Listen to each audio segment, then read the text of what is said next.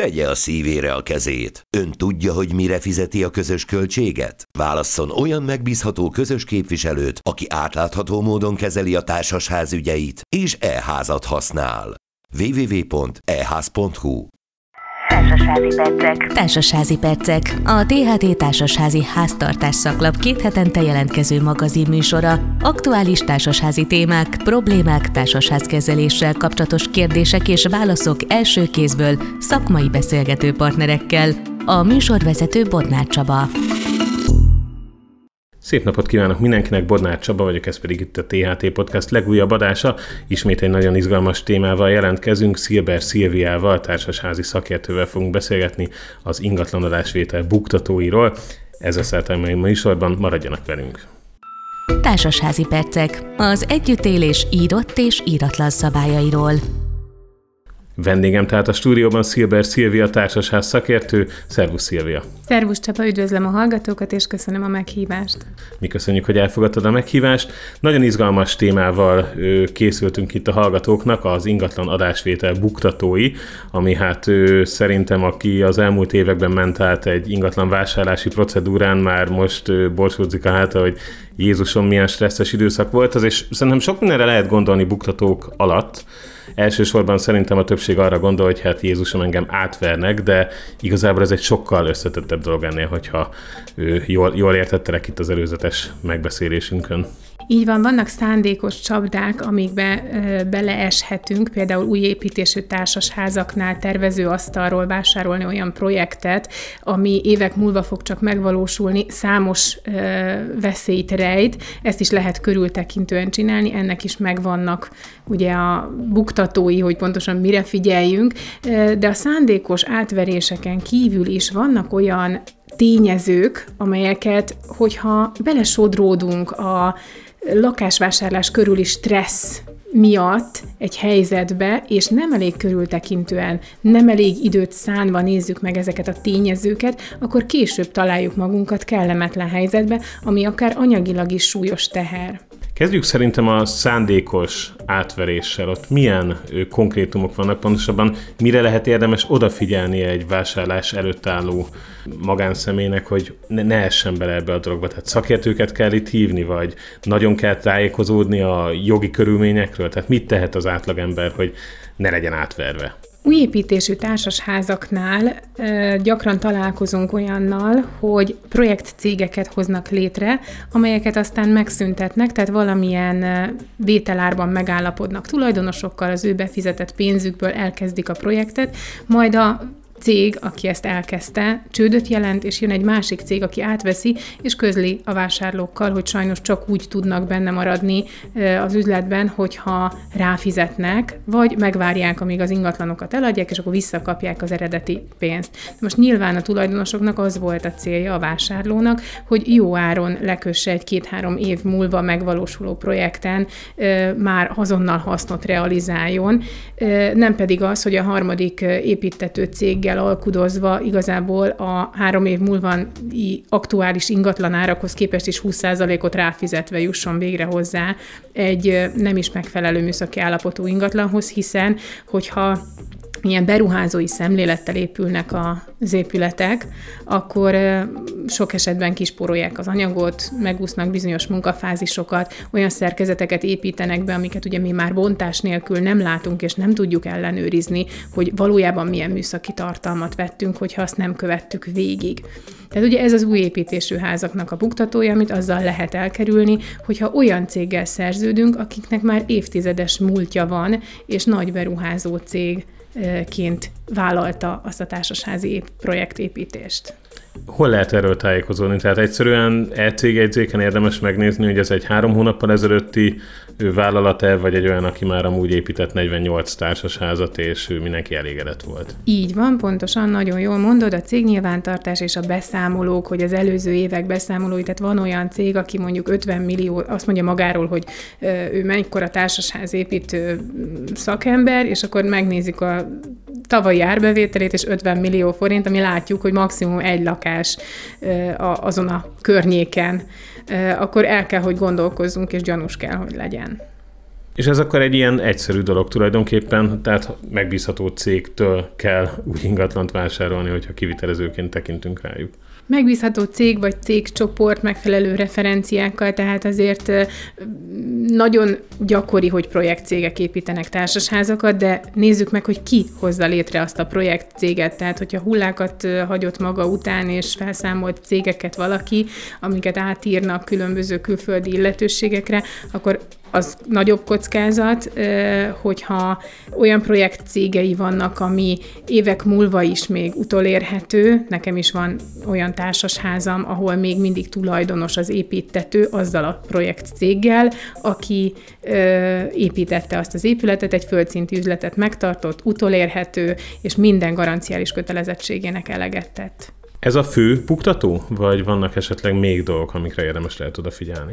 Itt az új építésűeknél talán ez a fő és leggyakoribb buktató. A régi építésűeknél a hozzáépítések az, ami ö, sokszor becsapós helyzetet tud teremteni, amikor egy 45 négyzetméteres lakáshoz hozzávonják a fölötte lévő tetőteret, de az nem szerepel a tulajdoni lapon, sőt, akár a társasházi tulajdonostársak nem is tudnak róla, találkoztam ilyen helyzettel is. Tehát, hogy a tulajdoni lapon más szerepel, ott egy kétszintes 95 négyzetméteres lakást vásárolt meg az illető, aki engem megkeresett kétségbe esve, hogy de hát most a társasház benyújtotta az igényét a tetőtérért, holott ő ezt az eladónak, aki a 45 négyzetmétert lett volna jogosult eladni, már megfizette értékében, illetve a funkciók, hogy milyen funkciója van annak az ingatlannak, amit megvásároltunk, illetve a társasházban milyen funkciókra lehet az ingatlanokat használni, például ha valaki Airbnb-s lakásbefektetést szeretne, de a társasházban ezt a jogi szabályozást tiltja,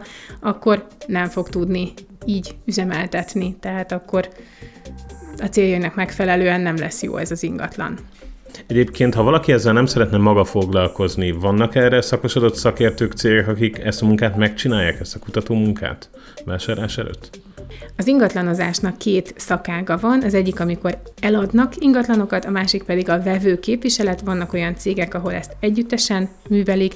Külföldön van jellemzőbben olyan szintű vevőképviselet, akik ténylegesen kutatómunkát végeznek, nem csak a ö, tulajdonos igényeinek megfelelő fekvésű és méretű ingatlant kutatják fel, hanem utána néznek ezeknek a háttérinformációknak. Magyarországon nagyon kevés szakember az, aki ezt hajlandó elvégezni ezt a kutatómunkát, és egyáltalán tudja, hogy mi az, amiket meg kellene nézni. Tehát ebben az esetben azért ő, jól járnak a potenciális vásárok, hogyha egy kicsit maguk is foglalkoznak ezzel a kérdéskörrel. E felé igyekszem terelni a tulajdonosokat, ez a tudatos lakás tulajdonos az én misszióm, hogy mindenki a társasházi tényezőket ismerje meg, hogy mik azok, amik az ingatlant értékesebbé teszik, mik azok, amik csökkentik az ingatlannak az értékét, és nem csak vásárláskor, hanem amikor már benne vagyunk az ingatlanban, hiszen egyszer lehet, hogy eladóvá válik az az ingatlan, és hosszú évek jó menedzsment munkája annak az ingatlannak az értékét bizony jelentősen tudja növelni. Vannak egyéb értékmódosító tényezők is, amik kvázi lehetnek buktatók az én olvasatomban. Hiszen, ha valaki megnézi egy lakást, akkor első körben ugye gondolom megnézi azt, hogy milyen a kilátás, világos-e, milyen a beosztás, szépe a konyha, hogyha van konyha, stb. stb. De egy társasházban azért ennél több paraméter van, ami bizony komoly pénzügyi kihatással lehet arra, hogy, hogy hogyan alakulnak itt az elmúlt, vagyis az elkövetkezendő évek. Mik ezek? Igen, a pénzügyi az első, amit te is említettél, ezt a legegyszerűbb ellenőrizni, hogy a társasház milyen pénzügyi helyzetben van, éppen 20 millió forint kölcsönt törleszt, vagy 20 millió forint tartalék van azon a társasházi bankszámlán. Sok helyen jellemző, hogy nincsenek felújítási tartalékok, hogyha megnézzük ezután a műszaki állapotát a társasháznak, akkor láthatjuk azt, hogy egy felújított társasháznak nem baj, hogyha nincs akkor a nagy tartaléka, vagy egy új építésűnek, míg egy leromlott romlott műszaki állapotú társasháznak, ha nincsen tartaléka, akkor kell azzal számoljunk a vásárláskor és a vételár kialkudásakor, hogyha itt a társasházi mondjuk egy felvonó cserére 500 ezer forint célbefizetést be kell fizetni lakásonként egy 10 lakásos társasházban, akkor az jelenjen meg a vételár alkujaként. Tehát ő nagyon egyszerű lefordítva, hogyha a lift úgy látjuk, hogy 100 éves és 20 éve nem nyúltak hozzá, ellenben semmilyen megtakarítása nincs a társasháznak, akkor igazából viszonylag egyszerű a képlet, hogy hát előbb-utóbb ezt részben nekünk kell majd kifizetnünk, tehát ezzel kapcsolatban akkor pénzügyek tervezni kell. Igen, a lakásvásárlás az egy hosszú távú pénzügyi döntés, hiszen a családnak a pénzügyi jövőjére jelentős befolyással van. Amikor a hitel törlesztést megtervezzük, akkor sem feltétlenül érdemes a banknak a hitel minősítőjére hallgatni, aki azt mondja, hogy a jövedelem 50%-át elkölthetjük hiteltörlesztésre, hiszen ez a jövedelem az megszűnhet, válhat instabilá pár hónapra, ugye itt a COVID járvány idején nagyon sokan elvesztették a munkájukat, és hogyha nincsen egy fél éves működési tartalék a családnak, akkor nincs hova nyúlni, hogyha vészhelyzet van, és például egy társasházi viharkár után egy húsz éve nem karbantartott tetőre azonnal költeni kell, mert különben mondjuk életveszélyesé válik a legfelső lakás. Sajnos van ilyen a praxisomban, ahol három éve költöztettek ki egy lakástulajdonost, és a közösség azóta nem tudja helyreállítani a tetőt, és bizony emiatt a tulajdonos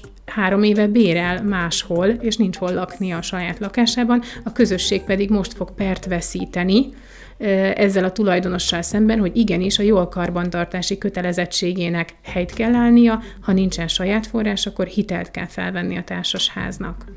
Ha jól értem, akkor az is egy nagyon fontos dolog, hogy kik a tulajdonos társak, és Hát én azt gondolnám egyébként, hogy most mindenféle előítélet nélkül, de ha egy fiatalokból álló társasházon, ahol mindenki dolgozik, ott azért nagyobb esélyem lesz arra, hogyha kár éri az én ingatlanomat, akkor a közösség azért meg tud majd felelni a kötelezettségeinek, és be tud dobni. Nem tudom, érdemes ezt ennyire egyébként leszűkíteni? Vannak itt ilyen ökölszabályok, hogy milyen az a társasházi lakóközösség, ahova érdemes beköltözni ilyen szempontból?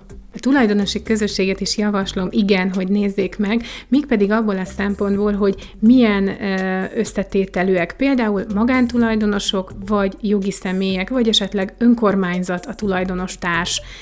Hogyha én a nyugdíjas éveimet szeretném majd egyszer eltölteni valahol 65-70 éves koromban, akkor nekem nem egy olyan társasház az ideális, ahol az, az ingatlanok fele fogorvosi rendelő, konyvelőiroda, állandó ügyfélforgalom, van, és pörög a biznisz, és reggel négytől hatig megy a takarítógép, hogy mire megérkeznek kilencre a, az ingatlanokba az ügyfelek, addigra gyönyörű legyen. Nyilván nem ez lesz az alkalmas, de hogyha én vállalkozni szeretnék, vagy bérbeadni szeretnék egy ilyen cégnek, mondjuk egy fogorvosi rendelőnek, vagy nyelviskolának egy belvárosi ingatlant, mert ez arra alkalmas, arra van kialakítva, korábban is akként működött, akkor kiváló befektetés a számomra. Tehát a tulajdonosi közösségtől ugye ha megnézzünk egy épületet, azt láthatjuk, hogy nagyjából mit várhatunk. Ha bemegyünk, és pókháló van, nem égnek a villanykörték, 40 évesek a postaládák,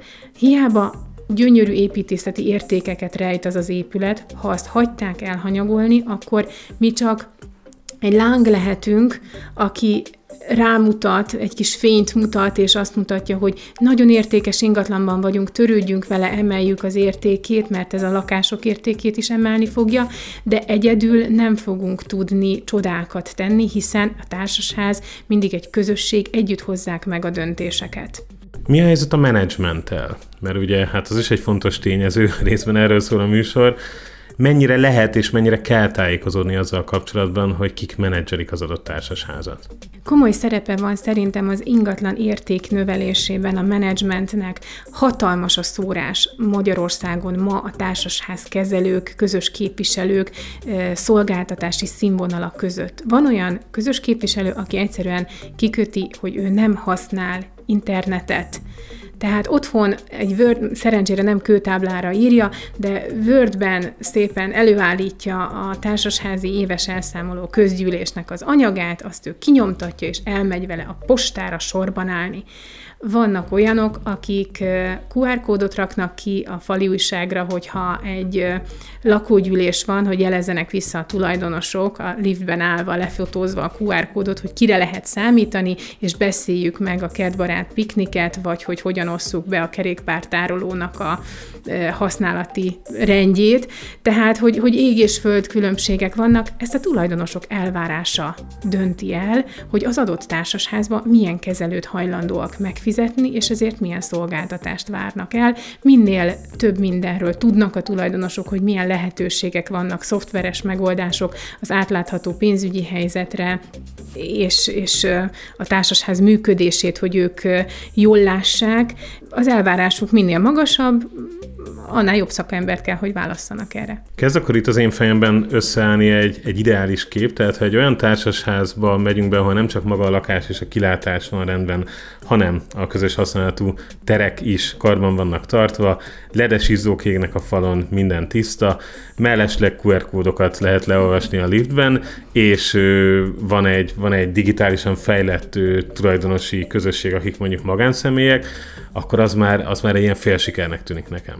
Ha az igényeink ezek, nekünk is, akkor igen, akkor ebben a közösségben meg fogjuk találni az otthonunkat, vagy a befektetésünknek a megfelelő helyét. Van itt azért még egy ilyen értékmódosító tényező, ez pedig a jogi szabályozás, hogy mi vonatkozik arra a házra. Ez mennyire fontos, mennyire érdemes tájékozódni, és hogyan érdemes tájékozódni? Ugye részben érintettük már, hogy milyen funkcióra lehet használni az adott ingatlanokat, és például van, ahol meghatározzák az ügyfélforgalommal járó tevékenységet, és ez befektetők számára fontosabb inkább, de ha tulajdonosként mint ahogy említettem, a nyugdíjas éveimet akarom eltölteni, akkor nekem jobb egy olyan társasház, ahol az ügyfélforgalommal járó tevékenységet megtiltják, és nem fog az ablakom alatt 34 ügyfél minden nap végigmenni és benézni, ahogy kávézom a konyhában. Most elég sok mindent elmondtunk itt, elsőre talán ez így ijesztő is lehet, hogyha valaki itt lakásvásárlás előtt áll, és eleve kicsit izgulósabb beállítottságban, akkor most végighallgatta ezt a podcastot, és azt mondja, hogy Jézusom, nekem mennyi dologra kell odafigyelnem, azon túl, hogy egyébként a lakásnak milyen a beosztása, és nekem milyen lesz az életterem. Hol lehet ebben segítséget kérni? Lehet-e segítséget kérni? Azt szoktam javasolni, hogy aki lakott már társasházban, akár bérelt mondjuk egy ingatlan, gondolja végig, hogy neki milyen problémái merültek fel. Föntről dobogott a szomszéd. Rendben, akkor kérdezek a födém szigetelésére, hogyha áthallatszott az oldalfalról, akkor azt kérdezem meg, hogy miből vannak a falak, milyen vastagok. Hogyha hirtelen célbefizetést írtak ki az előző házban, akkor ugye itt is megkérdezem. Tehát a saját élettapasztalatunkat, hogyha egy kicsit tudatosítjuk, hogy milyen kellemetlenségek értek már bennünk, bennünket társasházban, akkor egyrészt jobban összeáll bennünk, illetve hát az én oldalamon, a weboldalamon talál érdekes cikkeket és esettanulmányokat erről. Köszönöm szépen, Szilber Szilviát társasház szakértőt hallották, akivel nagyon sok mindenről beszélgettünk az ingatlan adásvétel buktatói kapcsán. Úgy gondolom, hogy nagyon-nagyon hasznos tippeket kaptak itt a hallgatóink. Szilvia, nagyon szépen köszönöm, hogy itt voltál velünk a stúdióban. Én köszönöm. Ez volt már a THT Podcast. Köszönöm mindenkinek, aki ezen a héten is minket választott. Két hét múlva új adásra jelentkezünk majd. Addig is minden jót kívánok, a viszonthallásra. Ez volt a Társasházi Percek, a THT Társasházi Háztartás szaklap két hetente jelentkező magazinműsora. Kérdés vagy észrevétel esetén e-mail címünk podcastkukac.tht.hu